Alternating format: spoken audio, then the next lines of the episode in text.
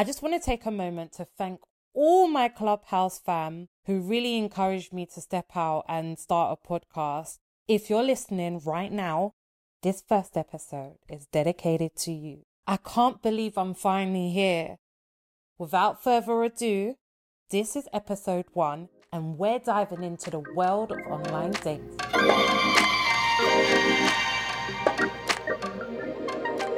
Welcome to the Two Pence podcast. I'm your host, Tina Esther. Each week, I'll be discussing and sharing my two pence on various topics. Don't miss out. I was talking with my friend and I was trying to figure out what advantages and disadvantages of online dating. And, you know, we came up with a pretty cool list for you guys, which I'm definitely going to go through next. A lot of people will relate if you've ever tried online dating. But just a disclaimer, and I'm putting this out there now all the information gathered in this episode of Two Pence Podcast was attained through my experiences or the experiences of others around me. Please, please, please. If I've missed anything out, feel free to comment on at Two Pence Podcast Number one disadvantage is lack of security. Now, this was something that, you know, I totally understand where it comes from because you don't know who you're talking to. You have no idea who you're talking to. Although you do have a profile in front of you and you have profile information, in comparison to dating apps, social media at least gives you the comfort of being able to view their friends list, mutual friends, comments, which make you feel more secure. But with dating apps, you don't have that. You don't know whether it's a real profile. All you know is that this profile has appeared in front of you. A lot of people feel more comfortable actually meeting someone through someone, you know, having that referral, that recommendation, that introduction knowing that your friend knows this person, that person could be a terrible person, but you still think to yourself, oh, okay, this person could be a nice person because so and so introduced me to them. Honestly, there are all different types of people online. You have crazy ones, you have dangerous ones, you have nice ones. And the internet does a great job of masking them. They're great at packaging themselves they could just come across as a normal person. But I feel like if you look closely, you can see it written in between their eyes. There's this strange look that some people have. Think to yourself and you know to yourself, yeah, this person is crazy. Let me just swipe left. And the worst type of people on dating apps has to be the people with literally one picture and maybe two sentences, then a few likes and dislikes here and there. Honestly, you know what makes it worse is when they try to add you knowing that they have a profile which has nothing, nothing on there. I don't know. In my head, I'm thinking, do these people actually get matches? Honestly, do they actually get matches? Number two, catfishes. How do you really know who you're talking to or whether the profile is a real profile? And I'm sure this is something that crosses everybody's minds when they're online. Someone literally could be using someone else's profile or even just using a picture of themselves from eight to 10 years ago, which, bearing in mind, is a form of catfishing because if you don't look the same, you're just selling me dreams. Or maybe they've just mastered the angles the angles of taking pictures. And they know that when they point their face 90 degrees with a 10% tilt,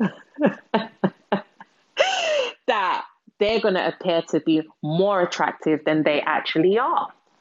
But then again, let's not lie here. We all want to put our best foot forward. But when you're literally catfishing, I just think that's just really unfair, very misleading, and your profile should be deleted. Literally, you should be reported and deleted. Number three, you may see someone that you literally know. No, let's face it, nobody wants to see someone that they know on dating app. There's a weird stigma that goes along with dating app that has created this shame.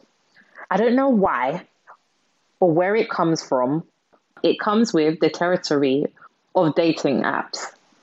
People have this fear of being seen by someone they know, and I don't get it because at the end of the day, you have nothing to worry about. That person is literally sailing the same ship that you're on because they're on the dating app with you. If they weren't on the dating app, they wouldn't have even seen you there. So, if anyone's shameless, it's both of yous. And just a little disclaimer now if you see me on a dating app, please, please, please respect yourself. Swipe left and mind your own business. Don't come the next day and say, hey, I saw you on Tinder. Don't message me on Instagram and tell me, oh, what are you doing on dating apps? It's none of your business. Literally, it's none of your business. So do yourself a favor and mind your business. Thank you. Number four is the awkwardness of meeting someone in real life. Let me paint you a picture. Imagine you're so excited to meet this person. You've been getting along with them. You're attracted to them. And when you finally meet them, this person looks nothing like what they portrayed their profile to be. You realize that every single thing that they put up on social media was just packaging. It's a bit like when you receive a package from Amazon and the package is huge. You're so excited. You've forgotten what you ordered and you only open it up to find a small light bulb in there with a bunch of tissue paper and you're thinking, what the hell? like, why did you need to send me this big box for such a small item? It's basically that. Sold you a big dream that they can't live up to. Or you realize that all that confidence they had was just internet confidence and this person is shy, they're quiet, and they have nothing to say, and you're bored out of your mind. But the worst thing that I heard from a friend has to go to the women who bring a friend along on a date. Like, who's paying for your friend? Honestly, who's paying for your friend?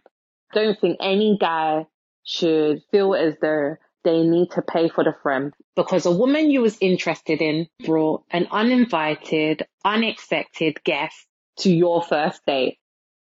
Despite these disadvantages, there are some advantages to online dating. And number one is that it's new. Everybody likes to do something new. Online dating is that new generation to dating. You get to meet new people, create real friendship, and maybe get some real connections out of it with people who you may not have even had the chance to meet if you went out. Number two is that it's easy.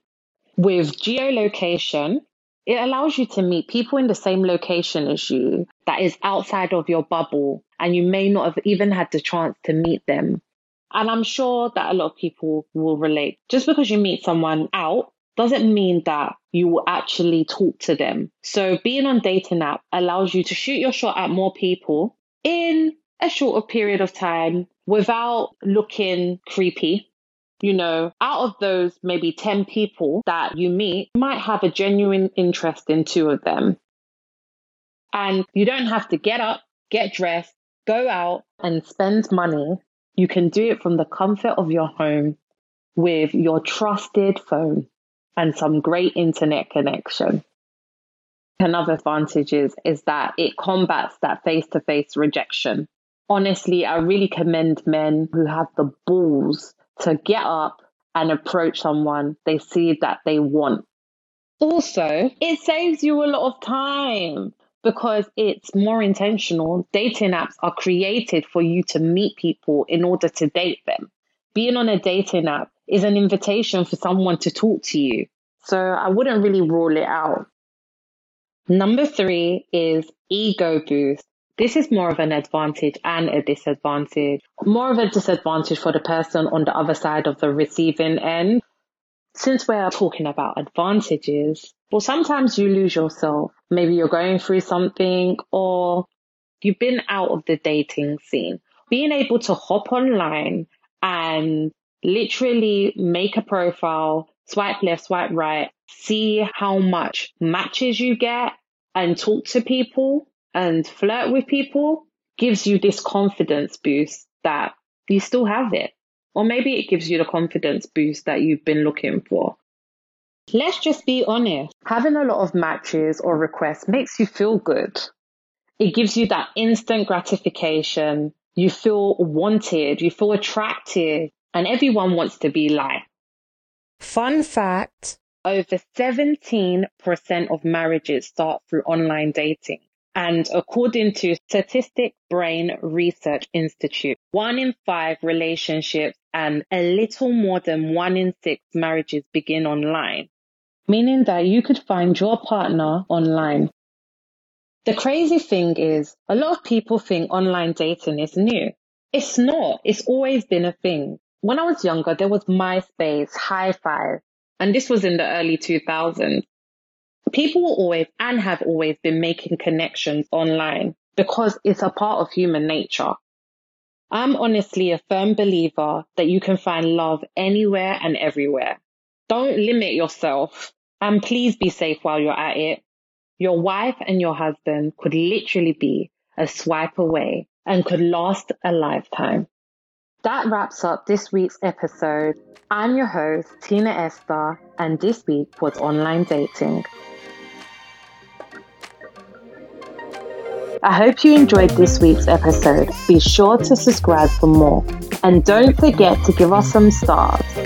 If you'd like to continue on the conversation, head over to our Instagram at Two Pence Podcast to give your two pence on today's show. Thank you for listening, and I'll see you next week.